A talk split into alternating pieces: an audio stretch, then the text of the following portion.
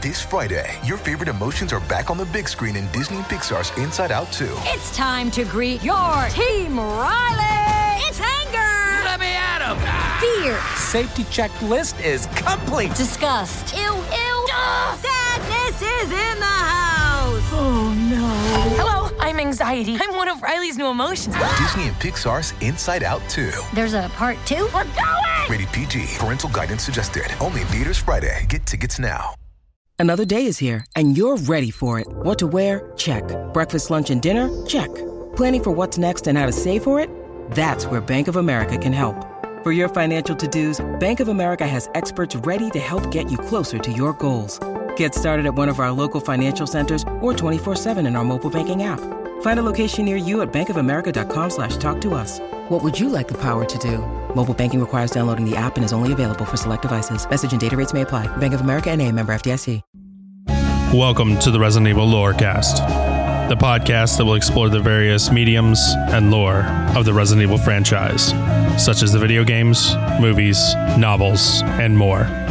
And here are your hosts, Ariel, Daniel, and Aaron. Got something that might interest you. well, welcome back to the Resident Evil Lorecast. I'm your host, Aaron, and joining me are my fellow hosts, Ariel Hello. and Daniel. Hi there. And I'm terribly sorry for the week off that we took. Uh, I was sick. Um, Rona. It was all Aaron's fault. It's fault. my fault. It was my fault. I'm better now. Uh, we're all good. But uh, I want to thank all the patient fans and listeners. Thank you for allowing me to take that week off to rest. And we're back at it. So, with all that being said, today's episode is about Resident Evil Dead Aim. So, what do we got? So we have the summary first, which I'm also going to say that according to Capcom everything we read, it is not canon, but it seems like it's only the main fact because it doesn't take place in the main storyline. So right. I so feel there's like it potential for it to be.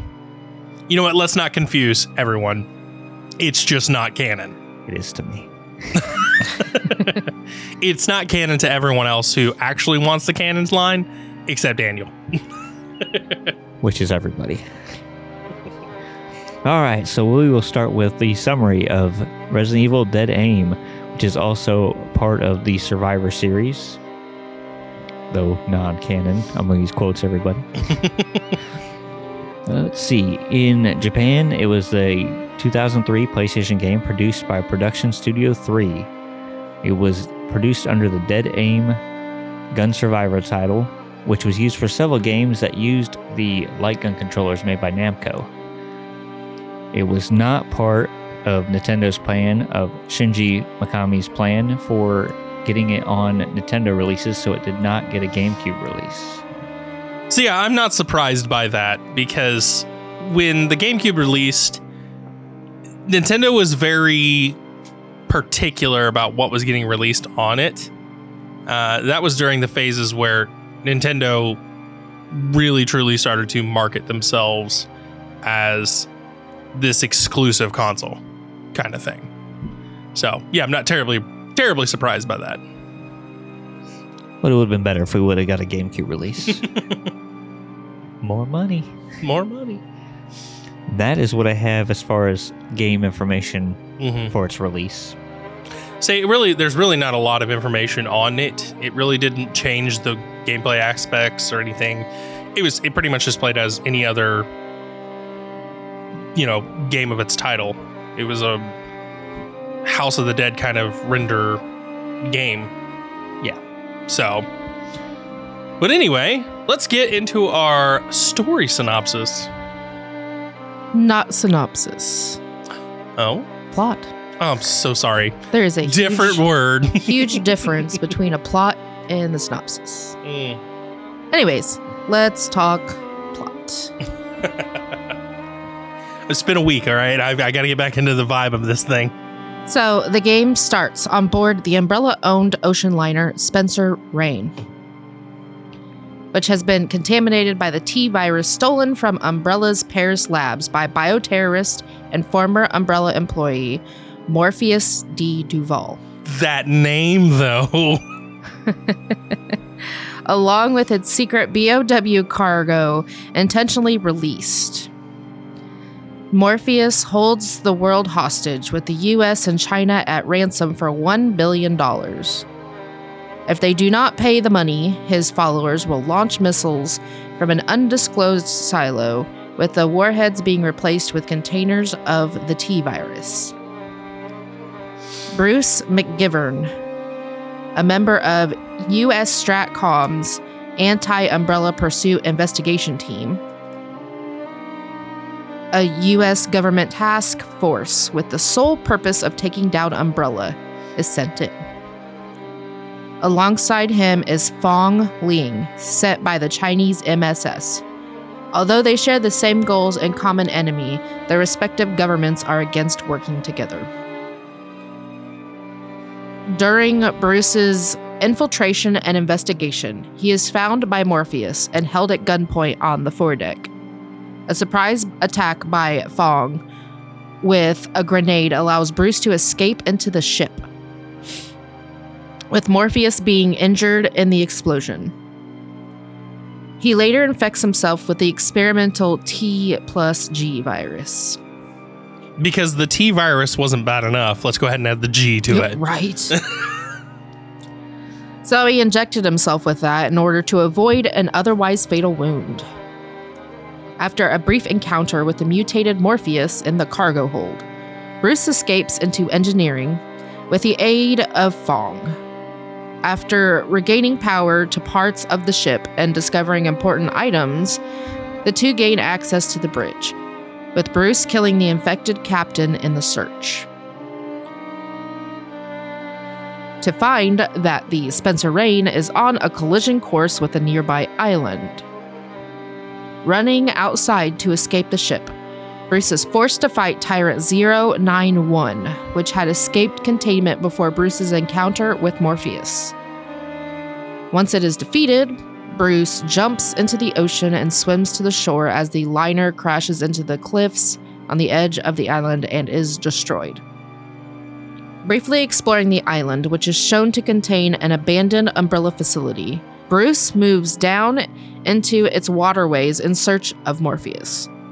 Making his way through a series of underwater channels, he discovers that the island was used as a waste disposal facility for failed BOWs until it was recently lost in a biohazard outbreak. Deeper in the facility, Fong has escaped from Pluto, a failed experiment which Umbrella lost track of, later rejoining with Bruce. It is at this point that they discover that the Chinese have given in to Morpheus's demands and have agreed to pay up, arranging for an orbital weapon satellite to kill Fong with a targeted laser device. Bruce correctly deduces that the satellite is tracking a chip in her tattoo and proceeds to dig it out with a knife. Ouch. With the chip destroyed, the satellite ceases its attack. The two make their way to a storage facility to transport to the underwater biosphere, where the missile silo is a part of. But Bruce is forced to fight Pluto before he can reach it. With the Pluto defeated, the two make their way down the elevator. Morpheus makes a sudden reappearance, sending the elevator crashing to the sea floor.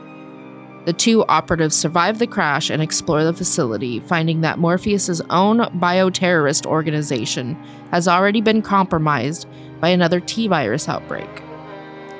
Fong is captured by Morpheus, who uses her to bait Bruce into trying to save her. Bruce chooses to save her, allowing Fong to provide logistical support as he searches for the missiles. Unfortunately, a greatly mutated Morpheus prevents him from reaching the missiles in time. Though further damage causes the G mutant to expand to such a size that the missiles simply impact him and explode. Bruce and Fong are revealed to have escaped the underwater facility's destruction by use of an escape boat floating to the surface. with her own government believing her dead.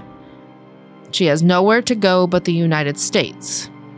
Bruce reassures her, and they kiss as US Stratcom sends in a helicopter to pick them up. Happy endings all around. so, one note I want to make here before we get into talking about the plot is that this episode will be short, well, shorter than the rest of the episodes because the game itself is very short. It takes a completionist five hours to complete this entire game through and through. It's a very short game. Uh, even by the sound of the plot, you can tell it's a very short and direct game. I'm short. We're talking about the game, though. Mm. But all that being said, um, the first thing that stands out to my mind is that the both the American and Chinese governments sent people in, but they had them refusing to work together. I think it's just because they just didn't want to work together, but they kind of had to, Mm, seeing as they were both held hostage, the countries. So yeah, I don't think it was they're just refusing to work together. I think it was more just, I don't like you. the second thing is the Chinese government was going to smoke their own agent. I know, that's sad. They were like, "Nah, we'll pay up." Like they, what? In my mind, what would have led them to that conclusion? well, sacrifice one for the many. Well, and if they pay up and then she messes things up for them there, then they've just lost a billion dollars. and people at that point because then the nukes get launched at them anyway. Yeah, so I think they were just like, we'll get rid of the variable of ours, so that way we don't have this issue. I mean, I can I can understand that, but still, it's just Yeah, I'm not one for sacrificing innocent people, but kill the one, save the all. yeah. I see where they're coming from, but still, it just didn't make much sense to send in an agent if you're just gonna pay anyway. You know, it just kind of that kind of got me about the story hook. Yeah. But anyway, it's all right. Everything ended a happy ending and a kiss. So. all that being said, what do we got next? All right, so next we are going to cover BOWs. So there are a couple of reoccurring BOWs, which of course would be the zombie, Of course. the hunter elites, and tyrants, or at least one tyrant. Of course, you got to bring the, the the top threes in. Yes. so the first new one I'm going to talk about is uh, the Torpedo Kid. Okay, interesting name, but do proceed. The Torpedo Kid is a failed BOW. They live within the waterways of the disposable facility. They were given their name because their body shape and swimming style makes them look like torpedoes. They are only produced by Nautilus, which is another BOW. But they, if you look up a picture of these things, it looks kind of like a tadpole with the human face on it. Yeah, that's disturbing. Yes, it is. It should have just been a goat. Torpedo kid. Swimming goats. I don't think Umbrella really experiments on goats. Yet. it wouldn't be Umbrella. Yet. Turns out there's a BOW that's a goat. All right, so next we will cover the Nautilus, the creator of the Torpedo Kids. It is also a failed experiment of Umbrella that was to have been disposed of in the Umbrella Waste Disposal Facility, but due to the mismanagement of the facility, of course, because of Umbrella, Mm-hmm. the creature was allowed to grow and reproduce asexually in the waterways. Observations and data were collected on the strange mutation, but its origin remains unclear. They were originally marine ascidians or sea squirts. Sea squirts. Sea squirts. Yes. And apparently, there are only two in the entire game. So I just want to stop you there and say I'm so glad that uh, we have a uh, explicit rating for this podcast because those both of those BOWs right there are very very um, what's the word I'm looking for in Not safe for work.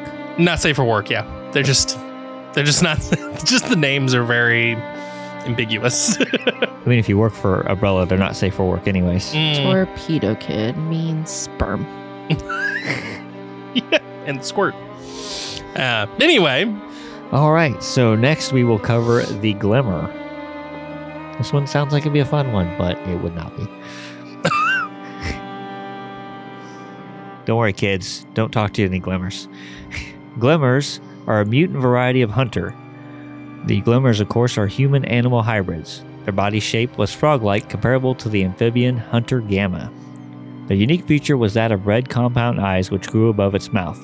Though they were photosensitive and, glim- and glimmers con- consequently kept themselves in the dark spaces. To quickly digest food,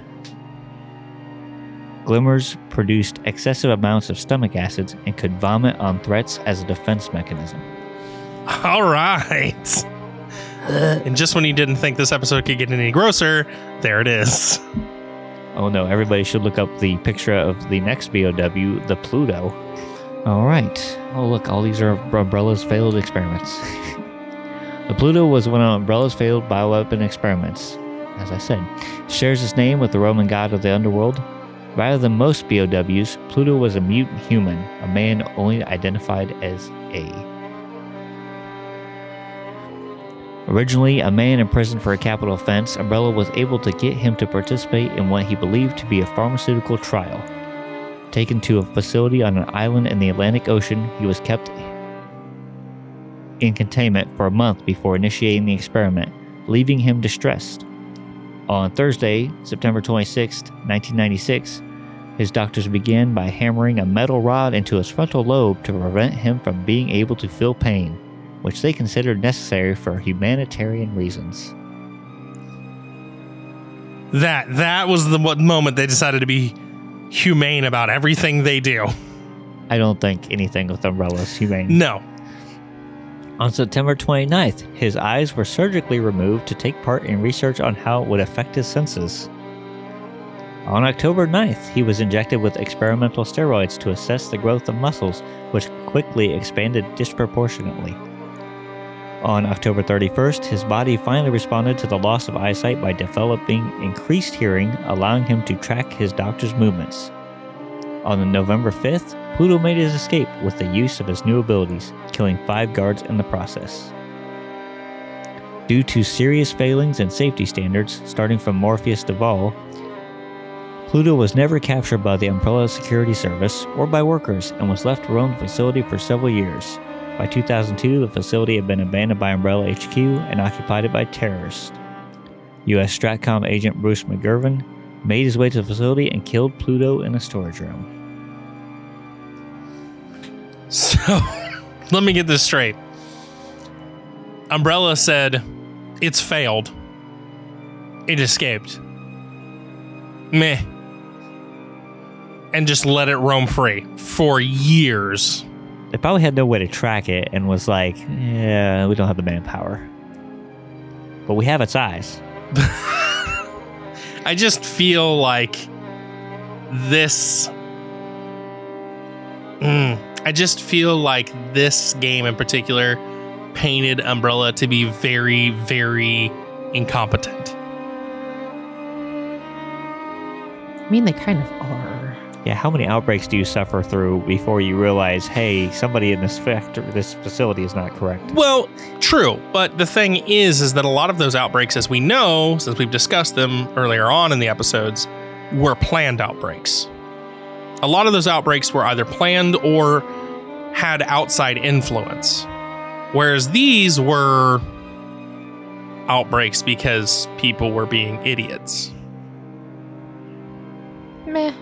I can see where you're coming from. Mm, I mean this this video game and the series particularly to me just screams like they were painting Umbrella to be incompetent fools, and we know that not to be true. We we know that to not be true. Maybe that's why it's not canon. Mm. but anyway, sorry for interrupting again. It's just these are things that are popping in my head the more we go deeper into these BOWs because there's often a lot of failed experiments that didn't get destroyed, and then this one gets out, nobody does anything about it. It's kind of. Maybe they didn't have the manpower because they turned one into an experiment. we need one more man. Oh, well, he's an experiment right now, so it's not happening.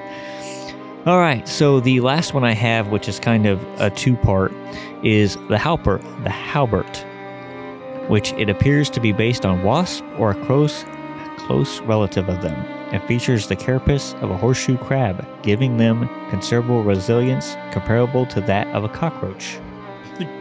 Fantastic. There were two distinguished casts of Halbert when encountered by Bruce McGivern.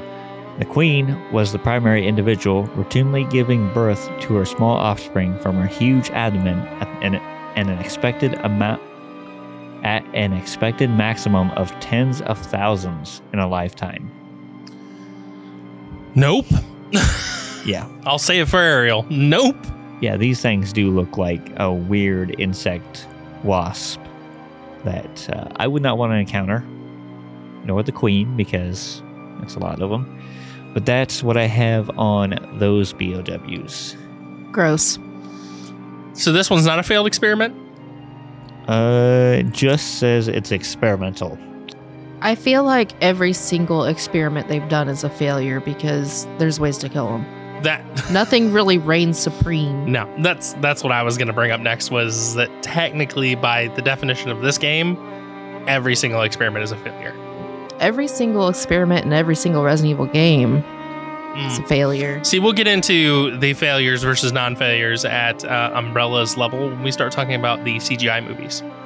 Because the CGI movies do explain what their definition of failed and not failed is. Well, for Ariel, the only definition of not failure is something that will kill everybody and you can't kill it. Well, all that being said, with the uh, discussion over, next we have to get into our characters, our Easter eggs, and our unlockables. But first, let's go to our mid break.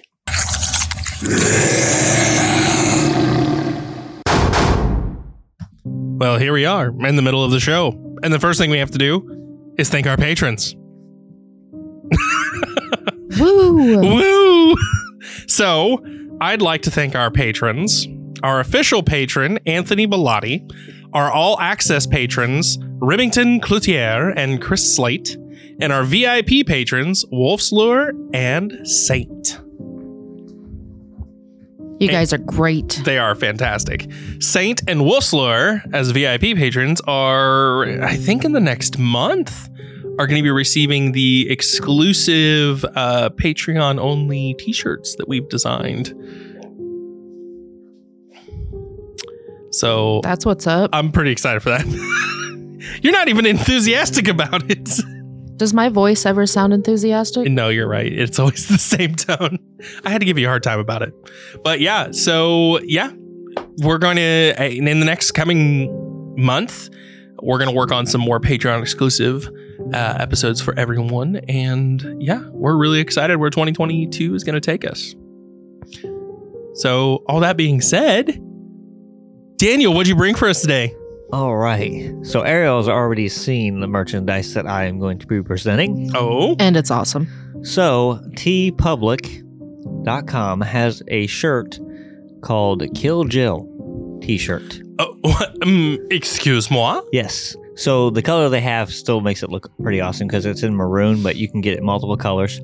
It's got a yellow background just like Kill Bill, and it says Kill Jill Volume 3. It's got Nemesis wearing Uma Thurman's uniform with a little umbrella logo on it, and he's carrying the RPG. And it, and it literally says Kill Jill Volume 3 on it. Like, and the rocket launch, the RPG is smoking This is Like- incredible. like he fired it. yeah, I saw that and I was like, yes, this is going to be my merchandise. I want that shirt. Same. I really do. So right now it's on sale for thirteen dollars what? before shipping, but it's normally twenty dollars, which says it will go back up in a day or so. But we know how deals work, hmm so you can find that on teepublic.com, and you should be able to look up Kill Jill T-shirt, and it does have multiple colors, and we will link it in the show notes and Discord and wherever else we put it. hmm So, I I really want one of those shirts. yeah, And for same. thirteen bucks, that's not bad. Even with shipping, like even if it's five bucks shipping, that's not it's not bad for a t-shirt. So, at any rate, Ariel, what'd you bring for us today in the world of Resident Evil? Well, I read an article Oh boy. like I always do. One of these Mhm. days, I'm going to mix it up and I'm going to throw something else out there. Probably some not. merch. Yeah. so, the article I have for you today is Resident Evil 4 fan made HD remaster is arriving in February. And this is by GameSpot. Mm-hmm. So, a fan made Resident Evil 4 remaster has been in the works for eight years, and a new trailer for the finished project is out. Created by Chris Morales and Albert Marin, two guys with day jobs who absolutely love Resident Evil 4. The unofficial RE4 HD project will feature heavily improved graphics and textures. So, uh, in the creator's own words, they scaled up each texture up to 8 to 16 times the original resolution in most cases, and Mm. redrawing, remaking from there. So, this will be available for free to download on February 2nd and is compatible with the 2014 RE4 Ultimate HD Edition, which is available on Steam for any interested players. So, I will say that I did watch the trailer. I didn't notice much of a difference. Yeah, it's more of a quality of life improvement than it is anything. So, you know, it's not something that it, it's not something to scoff at because these two did put a lot of work into retexturing and remapping and things like that. But if you're looking for a new game experience, I don't think you're going to find it here. You know, it's not like a remake like 2 or 3 was. Yeah, but I can appreciate that. Dedicating eight years Mhm. to a video game that you love. Oh yeah, to make Like, it look, I can respect that, definitely. Oh yeah, and they did make it look better. You know, they, there is a lot of drastic changes in the appearance, you know, quality of life appearance kind of thing. You know, water textures, things like that. So, no, again, nothing to scoff at. No. It's worth it's worth a checkout. Uh, yeah, you know I will. I did want to say, did you notice who the creators were? First name of Chris, first name of Albert. hmm I was gonna say something, That's what I- But I saw your eyes light up when she said that.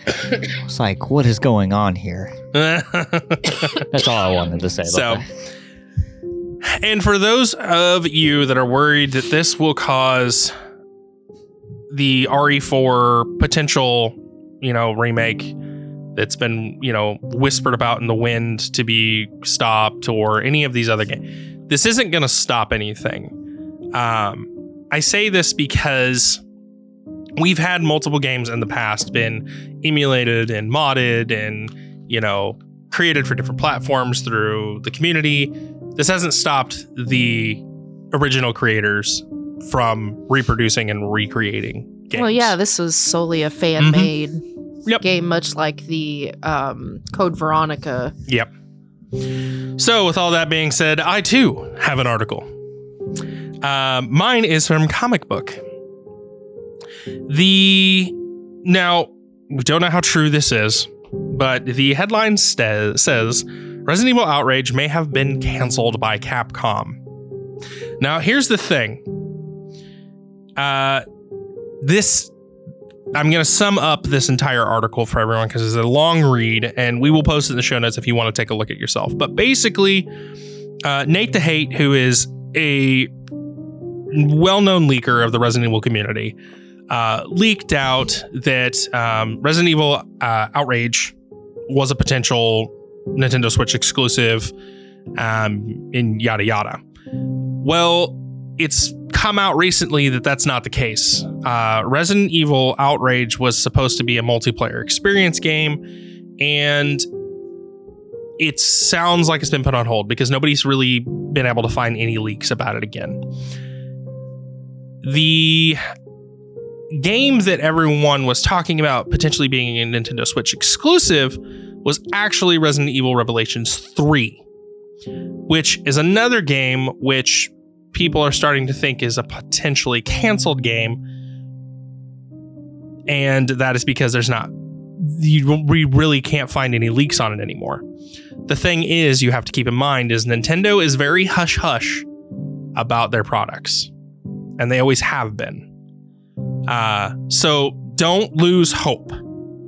It just means that there is a extremely high potential that Nintendo has gotten their official, yep, we want to do it, and have closed the doors to everything. You know, we experienced this with the uh, GameCube. All we knew was a name and that it's going to take discs. That's all anybody really knew when it came out. Uh, we experienced this again when Netflix was talking about doing a Legend of Zelda series, and Nintendo pulled out last minute. It was because Netflix leaked that they were going to do the series.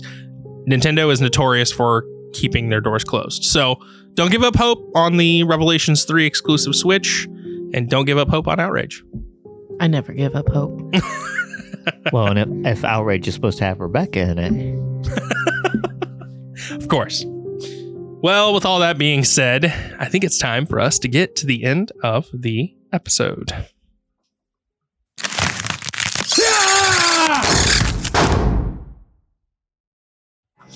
Well, here we are at the end of the show. But we still have characters, Easter eggs, and unlockables to cover. So let's go ahead and dive into our characters. Well, we have a whole whopping three. so I'm going to start with Bruce McGivern. He is an American serviceman who served in the Anti Umbrella Pursuit and Investigation Team, or OPIT. I'm so glad they changed the name. a highly classified special operations task force within the multi branch U.S. STRATCOM.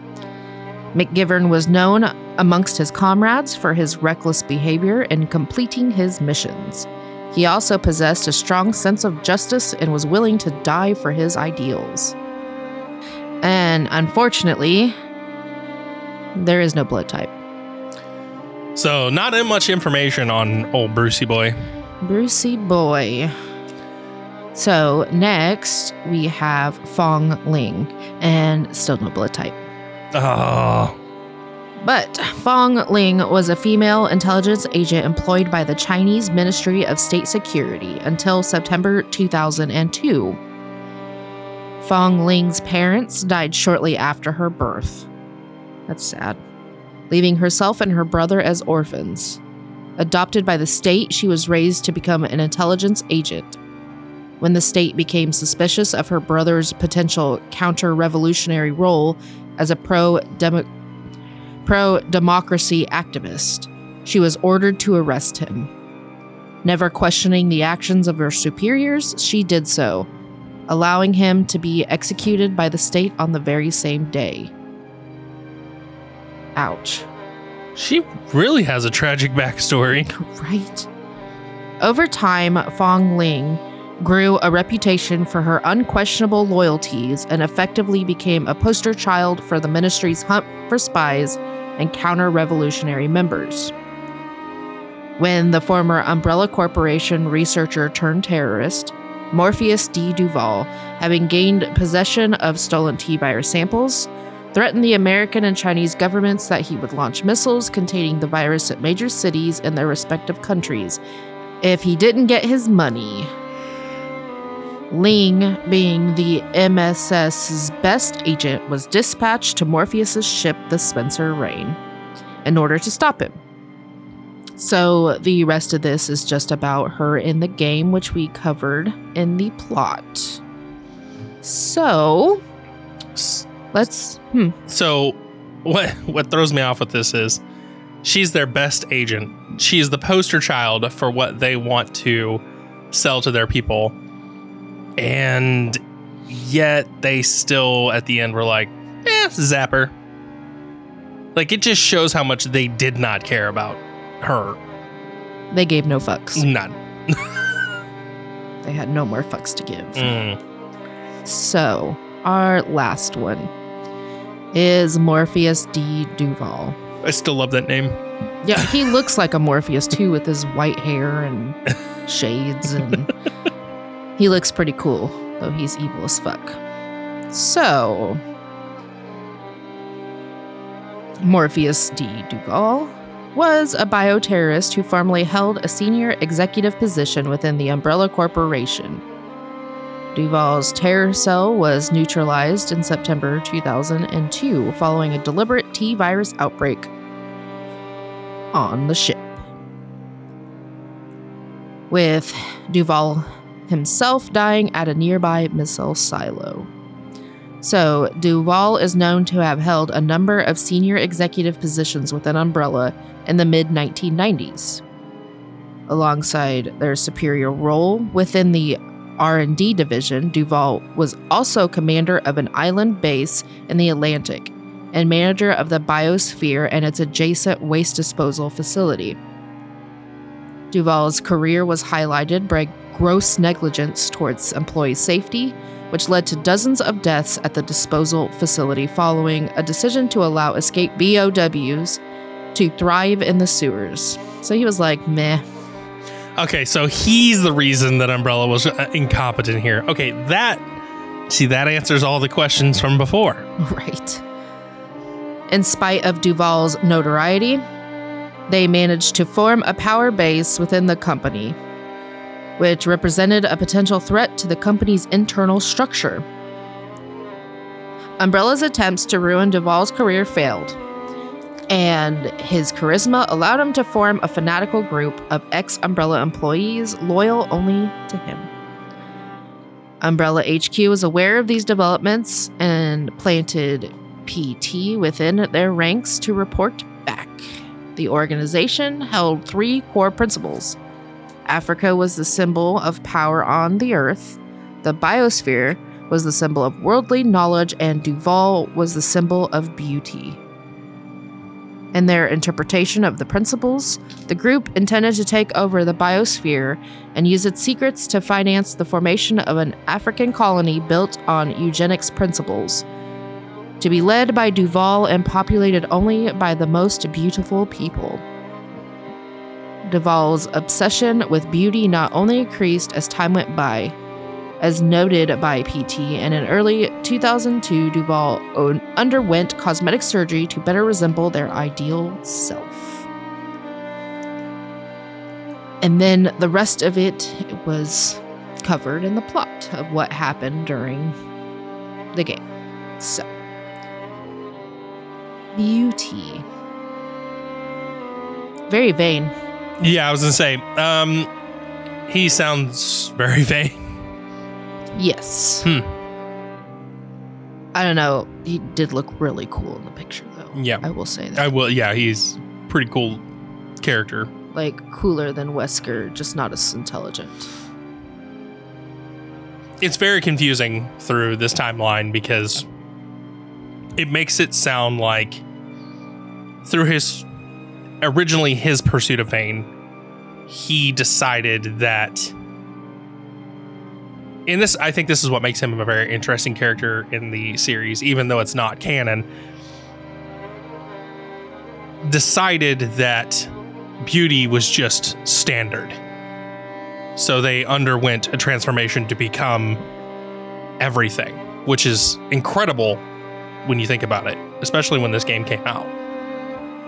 Well, with all that being said, I guess it's time for us to discuss unlockables and Easter eggs.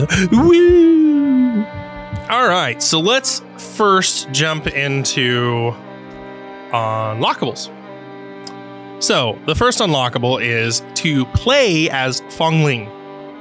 So, you must first successfully complete the game. You have to complete it on any any difficulty level. And then start a new game from your original cleared game file.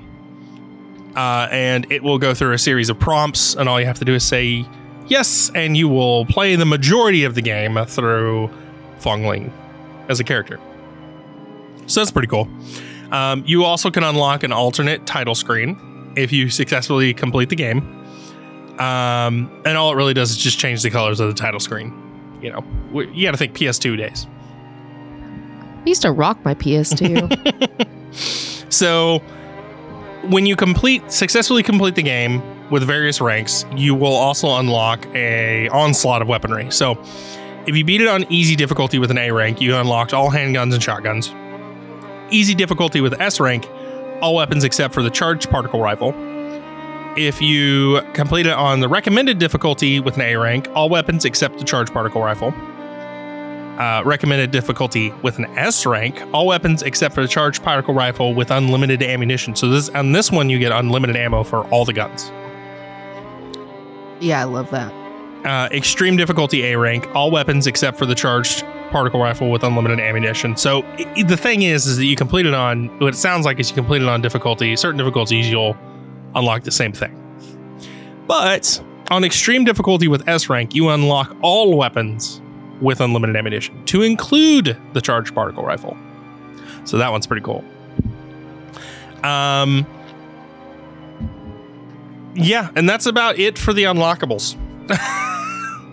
now, there's some cool glitches where if you wanted to pause the gameplay, you would you can stop the clock of the game by entering the item screen, which is something that a lot of people back in the day were like, I need to know how to do this because mom said it's dinner time and I gotta go.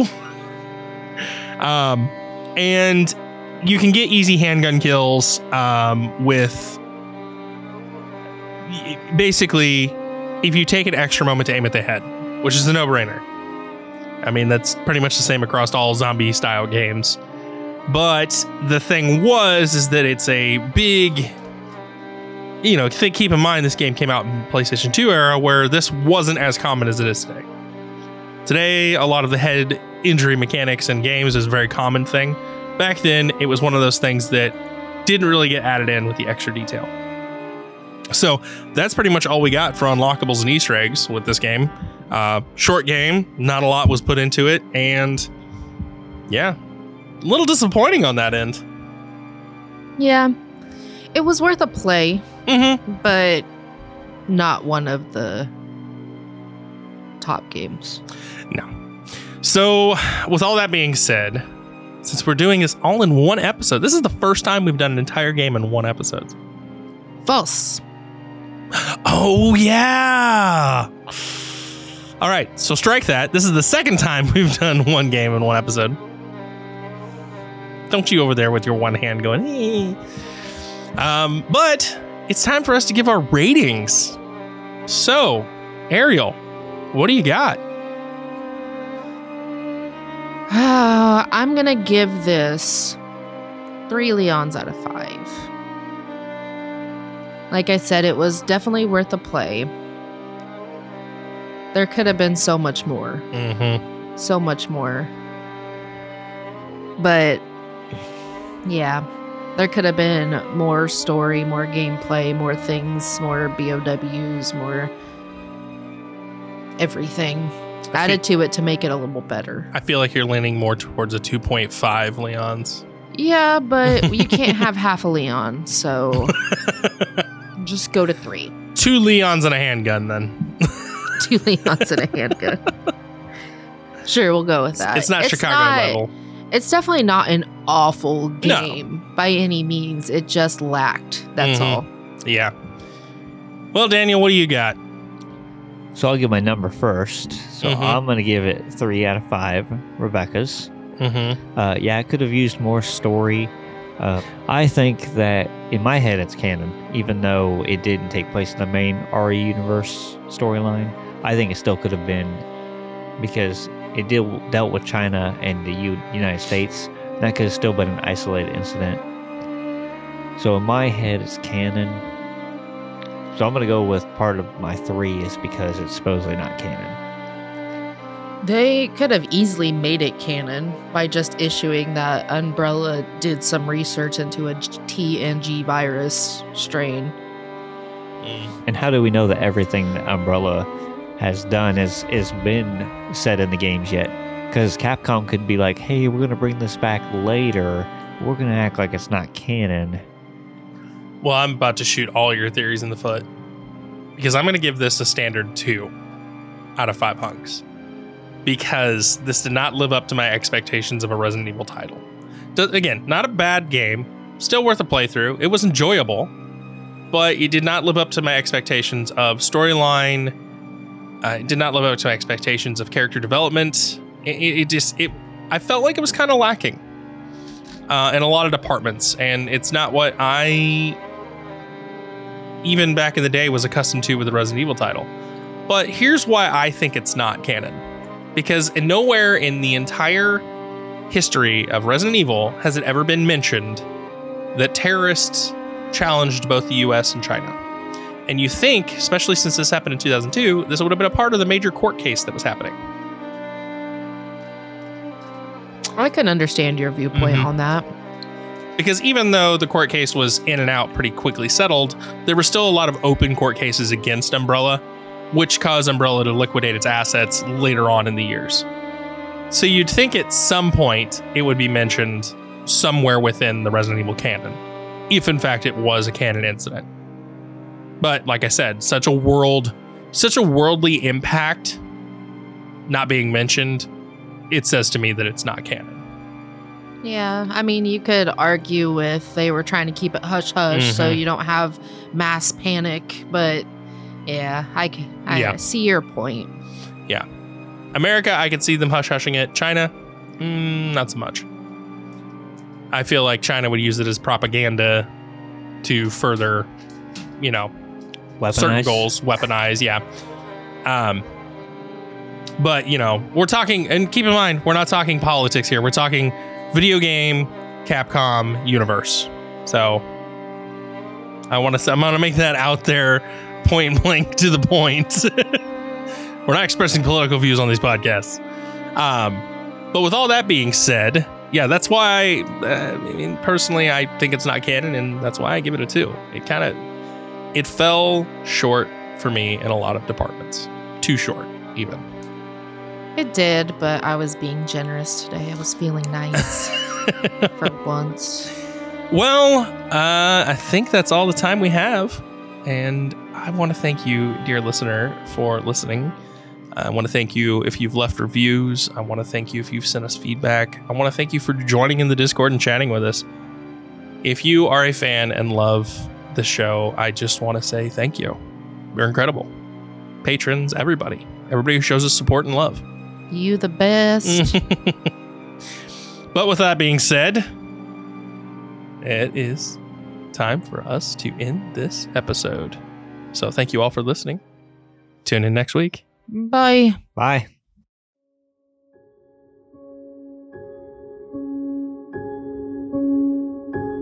Thanks for joining us tonight on the Resident Evil Lurecast. We hope you enjoyed it. If you did, tell a friend. Leave a comment and a review. If you want to keep chatting with us about all things Resident Evil, you can find us on the Robots Radio Discord. You can also chat with us at RE Lurecast on Twitter. Till next time, stay safe out there. And remember, we might have something that might interest you, stranger. Up to Night City? You're listening to N54 Radio. This is DJ Sparks bringing you a new hit show from Night City, Cyberpunk, a cyberpunk red live play podcast. Listen as a ragtag group slamming on the corpos, survive the streets, and try to keep from being flatlined. You can tune in on Spotify, Google Podcasts, Apple Podcasts, or wherever else you get your podcasts. DJ Sparks out! Hello, this is Charlie Transmutation coming to you with another PSA announcement. No, Charlie. This is a commercial. What? Crap. Nobody told me that. Well, what are you supposed to do in this thing anyway? Well, Charlie, I'm glad you asked. This is the part where we introduce our new homebrew E 5e D&D podcast, The Fumbling Four and the Almighty Crit, where we explore the homebrew world of Alteris using homebrew rules and homebrew material from the Dungeon Masters Guild. Eh, sounds boring. I'm out of here. See you later, Charlie. We hope to have you guys come check us out soon. You can find us on iTunes, Spotify, Google Podcasts, Amazon, or wherever you get your podcasts.